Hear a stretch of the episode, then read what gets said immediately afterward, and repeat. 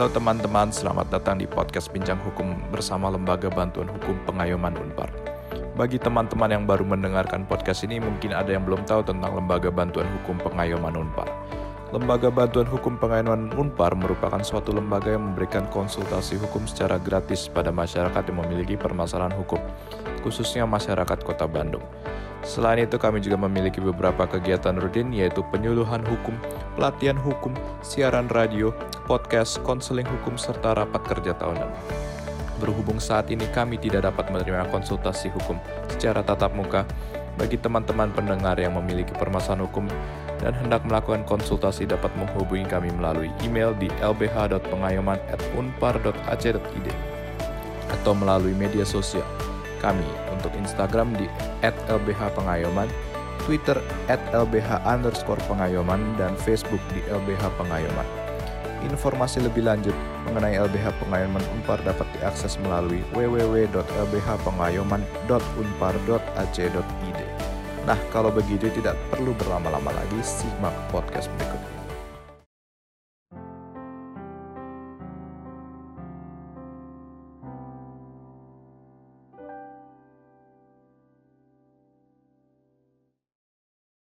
Para pendengar, kembali lagi di podcast Bincang Hukum bersama Lembaga Bantuan Hukum Pengayoman Unpar. Kenalin, aku Tiara sebagai salah satu relawan LBH Pengayoman Unpar. Para pendengar, seperti biasa, aku nggak sendiri nih. Ada rekan aku Niko yang bakalan nemenin aku di episode podcast Bincang Hukum kali ini. Halo Niko. Halo Tiara, kamu gimana kabarnya Ti? Aku alhamdulillah baik dong Nik. Kamu sendiri gimana nih? Kabarku juga baik, Ti. Dan aku hari ini senang banget karena bisa nge-MC lagi di podcast kali ini. Nah, Ti, aku mau tanya nih sebelumnya. Kalau kamu pernah punya pengalaman nggak seputar pinjam-meminjam uang? Entah itu ke teman, ke bank, atau ke orang lain? Aku juga senang banget dong, Nik. Uh, ngomong-ngomong soal pertanyaan kamu nih, aku punya beberapa pengalaman nih soal pinjam uang. Entah itu untuk keperluan mendesak, kayak lupa bawa uang, atau karena emang lagi butuh banget sama sesuatu. Apalagi sekarang kan ada platform pinjaman online. Aku juga pernah tuh iseng coba pinjam buat belanja online. Kalau kamu sendiri gimana nih? Kalau aku ya, Ti, hampir setiap bulan tuh aku ngelakuin pinjaman online atau pinjol ke beberapa platform online sekaligus. Soalnya platform online yang sering aku manfaatin fitur pinjolnya ini relatif mudah dari segi administrasinya. Meskipun memang bunga yang ditagihnya tuh agak besar sih. Cuman ya itu tadi, aku tinggal ngeklik tombol pinjam, terus masukin jumlah dana yang mau dipinjam, terus dananya udah langsung ke transfer deh ke rekening aku. Wah, tapi nih ngomong-ngomong soal pinjol nih ya, menurutku kamu harus hati-hati juga nih, soalnya sekarang tuh kan lagi banyak pinjol ilegal.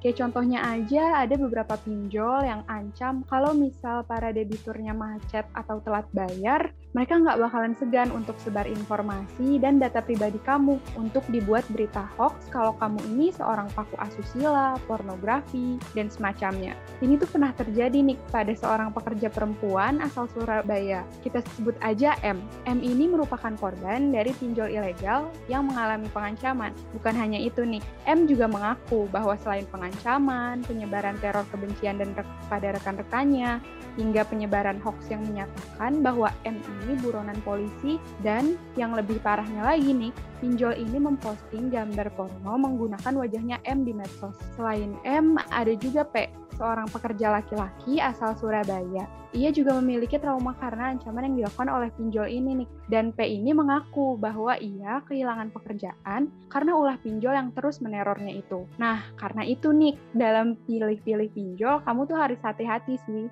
kalau denger dari apa yang kamu ceritain, aku jadi takut nih jangan-jangan pinjol yang selama ini aku pinjam tuh pinjol ilegal. Lalu kira-kira gimana ya Ti?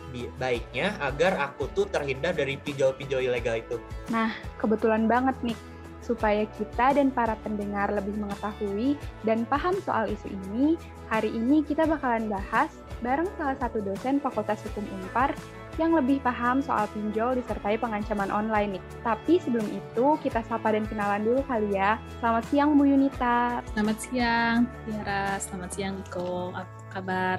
Kabar saya baik Bu.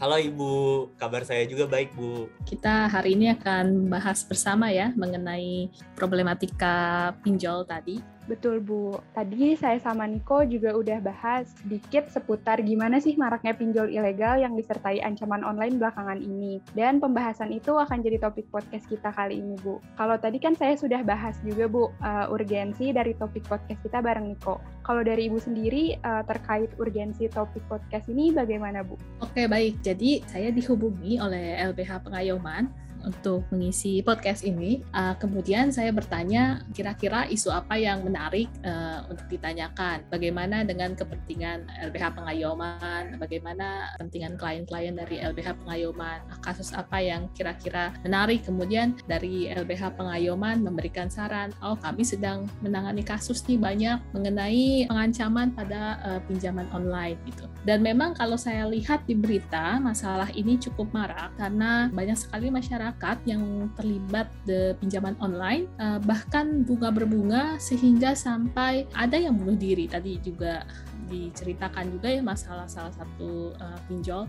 Oleh karena itu sebagai upaya untuk memberikan informasi kepada masyarakat, mungkin topik ini bisa diangkat. Oh, jadi begitu ya Bu, kira-kira urgensi dari podcast kita kali ini memang kebutuhan podcast kita kali ini sesuai dengan kebutuhan dari LBH Pengayoman Unpar itu sendiri, Bu. Nah, terkait hal tersebut, saya jadi penasaran sih, Bu. Salah satu hal yang terlihat dari pinjol kan cara mereka menagih utang. Misalnya dengan membuat surat tagihan atau mengirim debt collector, bahkan sampai mengirim ancaman-ancaman tertentu agar si peminjam dapat segera melunasi pinjamannya. Saya masih bingung, Bu. Kira-kira gimana ya perbedaan penagihan utang antara pinjol legal dengan pinjol ilegal? Lalu gimana ya Bu pengaturan OJK-nya terkait hal tersebut?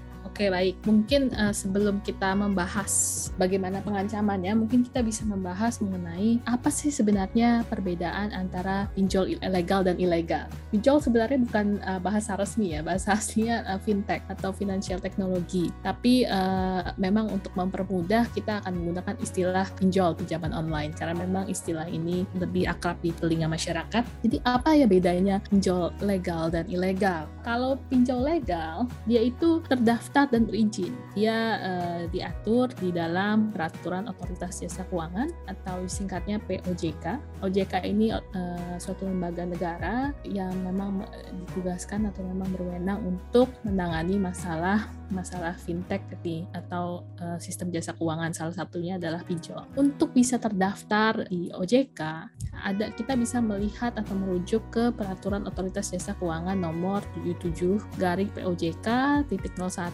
garing 2016. Peraturan ini mengenai layanan pinjam meminjam uang berbasis teknologi informasi. Nah, di dalam peraturan itu dijelaskan bagaimana tata cara agar pinjol legal ini bisa terdaftar dan berizin. Lalu konsekuensinya apa kalau pinjol legal ini maksudnya suatu perusahaan ini terdaftar dan berizin di OJK gitu sehingga dianggap sebagai legal. Konsekuensinya pertama ada pengawasan. E, kalau sumber uang yang dipakai itu bukan dari hasil kejahatan seperti money laundering e, atau lainnya. Kedua, ada ketentuan tentang batas maksimum total pinjaman, yaitu 2 miliar miliar rupiah per orang. Meskipun sebenarnya batas ini terlalu tinggi untuk diberikan ya pada setiap orang. Kemudian eh, biasanya yang terdaftar ini, pinjol legal yang terdaftar ini, dia bisa eh, terlibat di asosiasi.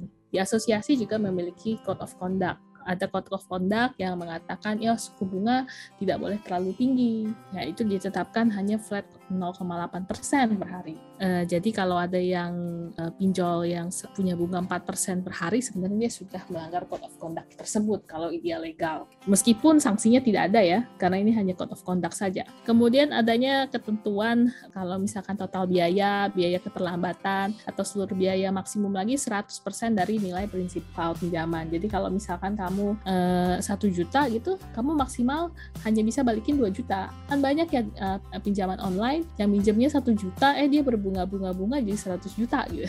Nah itu eh, sebenarnya ada code of conduct yang melarang tersebut. Tapi memang sekali lagi tidak ada sanksinya kalau melanggar. Dan uh, konsekuensi kalau dia terizin dia harus melaporkan secara berkala. Dan sejak-sejaknya kalau dia berizin dan legal gitu ya berizin dan terdaftar di OJK dia maka uh, konsumen juga bisa melakukan penyelesaian sengketa antara ke asosiasi atau AFPI atau ke OJK jadi itu perbedaannya. Sementara kalau pinjol ilegal yang tidak terdaftar dan tidak berizin, maka uh, dia tidak bisa diawasi oleh OJK, dia tidak bisa diketahui dari mana sumber uangnya, dia juga mungkin lebih bebas menentukan bagaimana berapa persen suku bunga yang diberikan, berapa persen uh, biaya administrasinya, tidak ada laporan sama sekali ke OJK dan kalau ada sengketa maka uh, tidak bisa diselesaikan dengan baik. Kira-kira itu konsekuensinya antara pinjol legal dan pinjol ilegal ya perbedaannya. Kalau uh, kalian sendiri yang pernah menangani kasus, kira-kira bentuk pengancaman atau bentuk penagihan hutang yang kalian tangani seperti apa? Apakah ada perbedaan atau justru itu melanggar dan apakah dia legal atau ilegal? Nah, Bu, kalau dari kasus yang sempat kami tangani, klien kami itu uh, diancamnya lebih ke penyebaran data pribadi, Bu. Kemudian mungkin kalau dari penjelasan Ibu, ternyata jelas berbeda ya, Bu, antara pinjol legal dan ilegal. Karena pinjol ilegal ini kan tidak diawasi oleh OJK, maka tentu mereka itu dapat lebih mudah berkeliaran begitu melakukan pengancaman online pada debiturnya. Nah, Bu, menyinggung soal pengancaman nih, sebelumnya aku mau izin dulu lempar ke Niko. Aku mau tanya sama kamu nih, kamu masih ingat nggak pengaturan pengancaman berdasarkan KUHP? Aku tahu dong, Pi. Jadi materi mengenai pengancaman ini aku dapat waktu mengambil mata kuliah tindak pidana tertentu. Pengaturan mengenai pengancaman itu diatur dalam pasal 369 KUHP yang berbunyi, barang siapa dengan maksud untuk menguntungkan diri sendiri atau orang lain secara melawan hukum dengan ancaman pencemaran, baik dengan lisan maupun tulisan, atau dengan ancaman akan membuka rahasia, memaksa seseorang supaya memberikan barang sesuatu yang seluruhnya atau sebagian kepunyaan orang itu atau orang lain, ataupun supaya membuat utang dan menghapuskan piutang, diancam dengan pidana penjara paling lama 4 tahun. Nah, yang barusan aku sebutin itu pasal 369 ayat 1 KUHP. Kalau ayat 2-nya itu ngejelasin bahwa tindak pidana pengancaman itu termasuk delik aduan, sehingga harus ada orang yang mengadu terlebih dahulu, baru pelaku tindak pidana tersebut dapat diproses. Kira-kira begitu sih, Ti, yang aku tahu mengenai tindak pidana pengancaman berdasarkan KUHP. Nah, bener banget nih. Jadi para pendengar di garis bawahi ya, terkait pengancaman itu diatur dalam pasal 369 KUHP. Tapi karena yang kita bahas kali ini seputar pengancaman online yang dilakukan oleh para dalang penggerak pinjol pada debiturnya ini tentu menjadi ranah UU ITE untuk mengakomodir ketentuannya. Nah, aku penasaran nih Bu, e, gimana sih relevansi dan korelasi antara pengancaman yang diatur dalam KUHP serta e, pengancaman online yang diakomodir oleh UU ITE? Oke, uh, baik terima kasih. Jadi ITE ini memperluas alat bukti yang ada di KUHP KUHAP adalah singkatan dari Kitab Undang-Undang Hukum Acara Pidana yang bahas mengenai bagaimana menegakkan hukum pidana. Jadi dia adalah hukum acara pidana. Dengan adanya UIT ini, maka kita bisa menggunakan dokumen atau informasi elektronik sebagai alat bukti di persidangan. UITE sendiri berbicara mengenai pengancaman di dalam pasal 45 ayat 4. Ia mengatakan setiap orang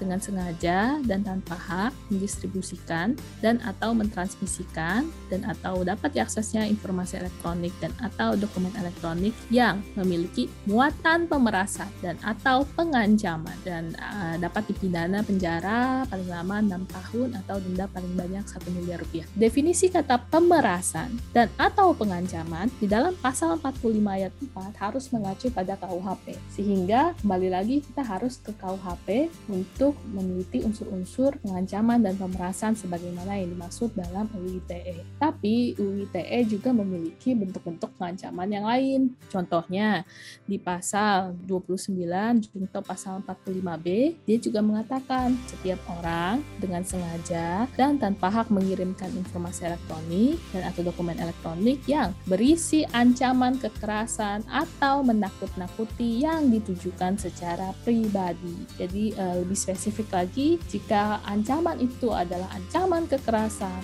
atau menakut-nakuti yang ditujukan secara pribadi, maka bisa terkena pasal yang berbeda, yaitu pasal 29, pasal 45B. Berapa lama hukumannya? Hukumannya adalah penjara paling lama 4 tahun dan atau denda paling banyak 750 juta rupiah. Tapi ada juga model pengancaman yang lain, pengancaman online yang lain. Apa? Misalkan mengancam untuk menyebarkan uh, kesusilaan. Di UITE, dia bisa terkena pasal 45 ayat 1, di mana pasal ini mengatakan jika setiap orang dengan sengaja dan tanpa hak mendistribusikan dan atau mentransmisikan dan atau dapat uh, membuat dapat diaksesnya informasi elektronik dan atau dokumen elektronik yang memiliki muatan yang melanggar kesusilaan. Muatan yang melanggar kesusilaan, maka dia bisa dipidana paling lama uh, 6 tahun penjara atau denda paling banyak 1 miliar rupiah. Jadi dikembalikan lagi bagaimana metode pengancamannya. Kalau dia mengancam akan menyebarkan video yang melanggar kesusilaan, maka berdasarkan pasal 45 ayat 1 bisa dikenakan penjara paling lama 6 tahun atau denda paling banyak 1 miliar. Kalau dia melakukan pemerasan atau pengancaman sebagaimana tadi unsurnya di pasal 369 ayat 1 yang Niko sudah sampaikan, dia bisa terkena penjara paling lama 6 tahun penjara dan denda paling banyak 1 miliar rupiah dan atau jika dia melakukan ancaman kekerasan atau penakut-nakuti yang ditujukan kepada pribadi, dia bisa terkena pasal 45B dari UU ITE uh, dengan pidana penjara paling lama 4 tahun uh, dan atau denda 750 juta. Dan kemudian tadi juga Tiara mengatakan uh, klien yang uh, apa yang ditangani oleh LBH Pengayoman diancam dengan penyebaran data pribadi. Betul sekali, hal ini sering sekali terjadi, tapi memang khusus untuk data pribadi perlindungan kita memang masih sangat lemah. Di OJK memang menentukan uh, data pribadi yang bisa diambil hanyalah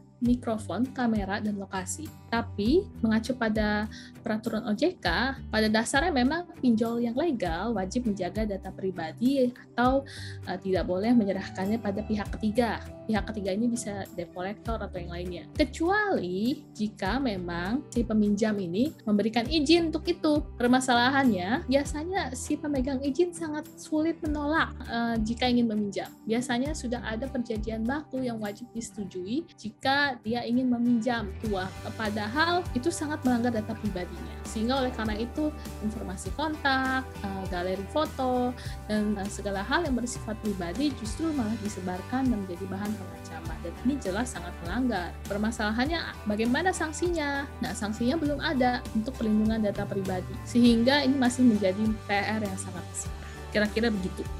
Oke Bu, jadi tindak pidana pengancaman itu pada dasarnya kan memang diatur oleh KUHP tetapi mengenai pengancaman secara online sendiri itu diatur dalam Undang-Undang ITE. Untuk pengancaman sendiri itu memang diatur pada pasal-pasal yang berbeda dalam Undang-Undang ITE tergantung dari modus pengancamannya. Misalnya pasal 45 ayat 1 Undang-Undang ITE yang mengatur mengenai pengancaman terhadap kesusilaan. Tapi perlu digarisbawahi juga pengancaman yang meliputi terhadap data pribadi itu perlindungannya masih sangat minim. Nah, Bu, terkait penjelasan Ibu tadi, saya jadi mengetahui nih penagihan utang itu dilakukan dilakukan oleh pinjol ilegal itu memang sering kali berbentuk ancaman secara online. Ancaman-ancaman itu tuh dapat berupa penyebaran data pribadi, pengerusakan terhadap rumah atau properti milik peminjam, ancaman fotonya akan diedit seperti yang Ibu bilang tadi tentang perlindungan data pribadi, hingga ancaman-ancaman pembunuhan.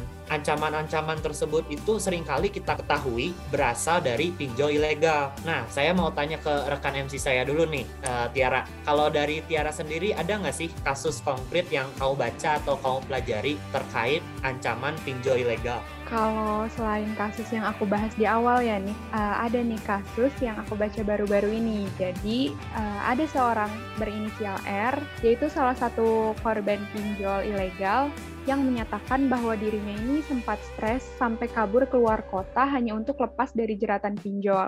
Nah, awalnya itu R dapat tawaran pinjol dari SMS nih. Karena R ini lagi butuh banget untuk usahanya yang lagi terancam bangkrut karena pandemi, dia itu akhirnya pinjam uang sebesar 1 juta rupiah. Kemudian tujuh hari sebelum jatuh tempo, R ini udah dapat peringatan. Tapi karena waktu itu R belum bisa bayar, jadi R ini tidak bisa membayar gitu. Kemudian waktu hari hari pertama jatuh tempo, R ini diteror melalui chat, telepon, bahkan ternyata nggak sampai di situ aja nih. Pinjolnya ini ternyata berhasil akses fotonya R dan sebar berita hoax ke rekan-rekannya kalau R ini seorang maling. Teman-temannya R juga sampai diteror. Nah, karena kejadian penyebaran hoax oleh pinjol ilegal itu, R ngerasa kalau semua orang ke dirinya ini seakan uh, jadi debt collector. Kira-kira gitu nih kalau kasus dari yang sempat aku baca. Oh, memang ternyata pengancaman online sendiri merupakan kasus real yang benar-benar terjadi di masyarakat dan memang berdampak nih di masyarakat mengenai pinjol legal sendiri seperti yang Ibu sudah katakan sebelumnya memang sudah banyak permasalahan apalagi pinjol yang ilegal. Tadi juga Ibu sempat menyinggung terkait beberapa macam ancaman beserta pengaturannya pada Undang-Undang ITE. Oleh karena itu Bu, apakah saya boleh meminta Ibu menjelaskan lebih lanjut terkait bentuk-bentuk pengancaman online sendiri terhadap atau yang dilakukan oleh pinjol ilegal. Uh, baik, uh, tadi seperti dilihat ya, uh, kalau contohnya ada uh, ancaman terhadap pengerusakan, ancaman kesusilaan, ancaman pembunuhan, itu kan sebenarnya melanggar uh, kalau dilakukan secara online kan maka dia bisa lari ke ITE atau bahkan jika ada materi pornografi bisa terkena undang-undang uh, pornografi. Nah, kalau misalkan dia diancam akan dibunuh gitu atau akan diancam untuk agar rumahnya dirusak gitu, maka dia bisa terkena pasal 45B di uh, undang-undang undang ITE gitu. Jika ada fotonya akan diedit dan melanggar kesusilaan, maka dia bisa kena pasal 45 ayat 1 ITE. Dan kemudian jika melakukan pemerasan atau pengancaman yang dimaksud di dalam pasal 369 KUHP, maka dia bisa uh, terkena pasal 45 ayat 4 jika memang harus dilakukan secara online gitu. Tapi memang sebenarnya Niko dan Tiara, pengancaman itu tidak boleh dilakukan oleh siapa pun. Mau dia pinjol legal, mau dia ilegal, dua-duanya tetap tidak boleh. Dua-duanya dilarang sama sekali tetap tidak bisa dilakukan. Tapi memang masalah pengancaman ini menjadi serius karena memang kita belum punya mekanisme penagihan hutang yang bagi fintech gitu ya, bagi pinjol gitu. Kita memang punya uh, surat edaran uh, Bank Indonesia, tapi untuk penagihan hutang yang dilakukan dalam mekanisme pembayaran secara kartu. Gitu. Jadi kalau kartu kredit gitu ya, sebelum ada uh, pinjol kan kita punya kartu kredit gitu. Nah, Bank Indonesia sempat memberikan surat edaran mengenai etika penagihan penagihan hutang yang baik. Apa saja etikanya? Pertama, mereka menggunakan kartu identitas resmi yang dikeluarkan oleh penerbit kartu kredit karena ini kan masih pakai kartu kredit ya, yang dilengkapi dengan foto diri. Kemudian penagihan dilarang dengan menggunakan cara ancaman, kekerasan, dan atau tindakan yang bersifat mempermalukan pemegang kartu kredit. Yang ketiga, Penagihan dilarang dilakukan dengan menggunakan tekanan secara fisik maupun verbal. Yang keempat, penagihan dilarang dilakukan kepada pihak selain pemegang kartu kredit. Kelima, penagihan menggunakan sarana komunikasi dilarang dilakukan secara terus-menerus yang bersifat mengganggu. Keenam, penagihan hanya dapat dilakukan di tempat alamat penagihan atau domisili pemegang kartu kredit. Yang ketujuh, penagihan hanya dapat dilakukan pada pukul 8 pagi sampai pada pukul 8 malam di wilayah waktu alamat pemegang kartu kredit kredit dan penagihan di luar tempat dan atau bagaimana yang tadi disebutkan hanya atas dasar persetujuan atau dengan perjanjian pemegang kartu kredit lebih dahulu. Jadi kalau penagihan hutang kartu kredit sudah ada etika penagihan hutang oleh surat edaran Bank Indonesia. Tapi bagaimana etika penagihan hutang untuk pinjol? Ini belum ada. Bagi saya kalau belum ada ya kita bisa memberikan analogi lah etika penagihan hutangnya seharusnya sama dengan mekanisme penagihan hutang oleh kartu kredit. Nah, tapi memang jadi sebelum adanya surat edaran ini biasanya metode penagihan hutang kartu kredit cukup barbar seperti yang dilakukan di pinjol ini. Tapi seharusnya etika-etika itu harus ada sehingga metode-metode pengancaman itu tidak harus ada dan kita tidak lagi bersifat reaktif. Kalau ada pengancaman online maka ke polisi. Jadi harus ada tindakan-tindakan yang bersifat preventif dan aturan-aturan yang melindungi. Gitu. Berarti untuk mekanisme atau etika penagihan utang untuk pinjol yang baik itu kita belum memiliki pengaturan pengaturan yang rinci ya, Bu. Nah, seperti yang telah disebutkan, banyak sekali Bu bentuk pengancaman online ilegal ini. Ada ancaman penyebaran data pribadi disertai hoax, kemudian uh, teror dan intimidasi, penagihan dengan kata kasar, bahkan uh, hingga pelecehan seksual seperti pornografi dan semacamnya. Nah, dari bentuk pengancaman-pengancaman yang tentu dampaknya sangat besar bagi korban ini, pasti ada kan Bu konsekuensi hukum yang akan diterima oleh para pelaku pengancaman online. Konsekuensi hukumnya itu sendiri bagaimana Bu? Nah, jika memang orang yang melakukan pengancaman itu maka dia dapat dikenakan pidana. Itu pasal-pasal yang tadi saya sebutkan. Tapi yang harus dilihat tidak hanya si debt collector yang terkena pidana, karena karena biasanya yang terkena pidana adalah orang yang melakukan kejahatan yaitu debt collector. Bagi saya, pinjol orang yang menyuruh debt collector itu juga harus bertanggung jawab karena pada dasarnya dia juga menyuruh si debt collector itu untuk melakukan tindak pidana gitu. Oh, ternyata memang terdapat konsekuensi hukum ya Bu untuk pinjol ilegal yang melakukan pengancaman, tetapi perlu diingat bahwa tanggung jawab pidananya itu bukan hanya pada debt collectornya tetapi kepada orang yang menyuruh debt collectornya itu turut bertanggung jawab. Nah, itu kan tadi terkait pelaku ya Bu. E, bagaimana jika terkait dengan korban? Jadi dalam menghadapi pengancaman pada pinjol ilegal ini kan terdapat dua langkah, yaitu langkah preventif dan langkah represifnya. Pertama-tama saya mau mulai dari langkah preventif dulu. Kalau saya boleh tanya nih Bu, bagaimana cara pencegahan bagi masyarakat agar tidak terjebak pada pinjol ilegal? Uh, Oke okay, baik, bagi masyarakat supaya tidak terjebak ya, pertama dia harus melihat mengetahui legalitas penyelenggara dari si fintech lending atau si pinjol tadi. Dia bisa mengakses di halaman OJK untuk melihat uh, pinjol-pinjol mana saja yang sudah berizin dan terdaftar. Yang kedua, masyarakat harus punya literasi keuangan yang sangat baik. Dia harus mengetahui uh, berapa uang yang dia diperlukan, berapa uang yang dia bisa balik, bisa mengembalikan, uh, berapa kebutuhannya dia, dan dia juga harus memiliki literasi hukum yang baik apa saja aturannya. Dia harus juga membaca perjanjian dia dengan si pinjol dan dia harus uh, menolak memang jika memang tidak setuju tentang hal itu. Tapi hal ini memang hanya bisa dilakukan jika masyarakat punya literasi keuangan dan literasi hukum yang baik. Permasalahannya tidak semua orang memiliki itu. Oleh karena itu, saya merasa permasalahannya tidak hanya semata-mata di masyarakat, tapi negara pun harus ikut andil di situ.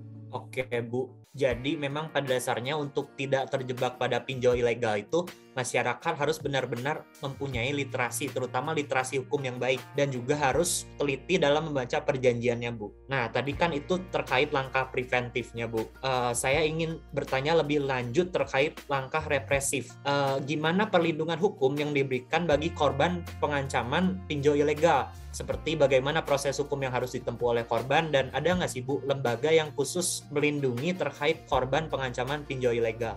Baik, terima kasih. Jadi kalau uh, jika dia menangani uh, ada beberapa aspek di dalam pinjol ya, aspek perdata dan aspek pidana. Kalau di dalam aspek pidana, jika dia mengal uh, dia sebagai korban tindak pidana, maka dia uh, bisa melaporkannya ke kepolisian. Dan pertanyaannya, jika adakah lembaga yang melindungi dia? Jika secara perdata, maka pasti itu BPSK dan OJK. Tapi kalau itu sebagai pidana, maka itu ada LPSK atau Lembaga Perlindungan Saksi dan Korban. Uh, LPSK itu adalah suatu lembaga negara yang memang dia menerima permohonan saksi atau korban tindak pidana untuk mendapatkan perlindungan jika dia mengalami sebagai korban. Jadi bagi seseorang yang membutuhkan perlindungan atau tempat aman agar suatu tindak pidananya bisa berjalan dengan baik sehingga kebenaran material bisa diungkapkan, maka dia bisa mengadu ke LPSK tadi. Oke, baik Bu. Nah, diingat ya para pendengar langkah-langkah preventif dan represif yang sudah dijelaskan sama Bu Yunita tadi. Tujuannya tentu agar kita dapat lebih selektif dan berhati-hati dalam memilih platform pinjaman online. Intinya harus yang sudah terdaftar dan diawasi oleh OJK ya. Nah Bu, uh, dari awal kan kita udah banyak bahas soal urgensi dari topik podcast, perbedaan penagihan utang oleh pinjol legal dan ilegal, Kemudian terkait pengancaman dalam KUHP dan UU ITE hingga pembahasan mengenai konsekuensi hukum bagi pinjol yang melakukan pengancaman serta perlindungan hukumnya bagi korban pengancaman yang dilakukan oleh pinjol kalau dari penjelasan Ibu dan diskusi kita, uh, yang bisa saya simpulkan adalah kita sebagai masyarakat perlu nih lebih meningkatkan wawasan dan pengetahuan. Kalau tadi kata Bu Yunita, itu meningkatkan literasi keuangan dan literasi hukum yang baik. Salah satunya bisa nih dengerin terus podcast Bincang Hukum bersama LBH Pengayoman Unpar. Nah, para pendengar, karena di era digitalisasi ini variasi dari kejahatan semakin banyak, maka membuat kita harus lebih berhati-hati. Kaitannya dengan pinjaman online, aku mau ingatkan kembali nih, dalam keadaan terdesak sekalipun, kita harus tetap selektif dan hati-hati dalam memilih platform pinjaman online dan harus dipastikan terlebih dahulu bahwa platform tersebut terdaftar dan terawasi OJK ya. Nah, mungkin begitu Bu, sedikit kesimpulan dari saya. Kalau dari Ibu sendiri, adakah closing statement untuk podcast kali ini, Bu? Oke, baik.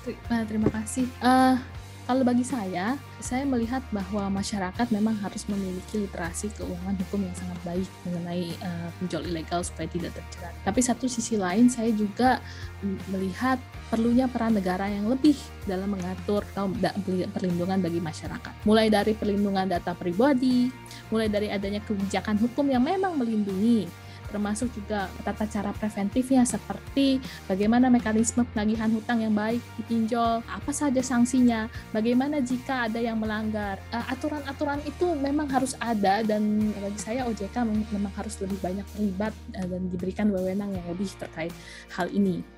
Karena selama ini permasalahan terjadi karena negara sifatnya hanya reaktif. Jadi seperti pemadam kebakaran. Seharusnya mereka juga lebih mengambil langkah-langkah preventif sehingga hal seperti ini tidak akan pernah terjadi lagi. Mungkin begitu uh, saran saya ya. Oke, terima kasih Bu untuk closing statementnya yang sangat komprehensif. Jadi yang aku dapetin dari podcast kali ini tuh perlu adanya regulasi lebih lanjut yang memiliki dasar yang kuat terkait peraturan mengenai pengancaman yang dilakukan oleh pinjol, baik legal maupun ilegal. Sehingga hak-hak korban itu lebih terlindungi dan juga orang-orang dapat terjegah untuk tidak meminjam kepada pinjol ilegal, tapi tetap melindungi kepentingan kreditur juga. Nah, Gak kerasa ya, kita udah sampai ke penghujung podcast kita kali ini. Sebelum menutup podcast kali ini, aku mau ngucapin terima kasih sebesar-besarnya buat Bu Yunita yang udah nyempetin untuk jadi narasumber podcast kita kali ini. Terima kasih, Bu.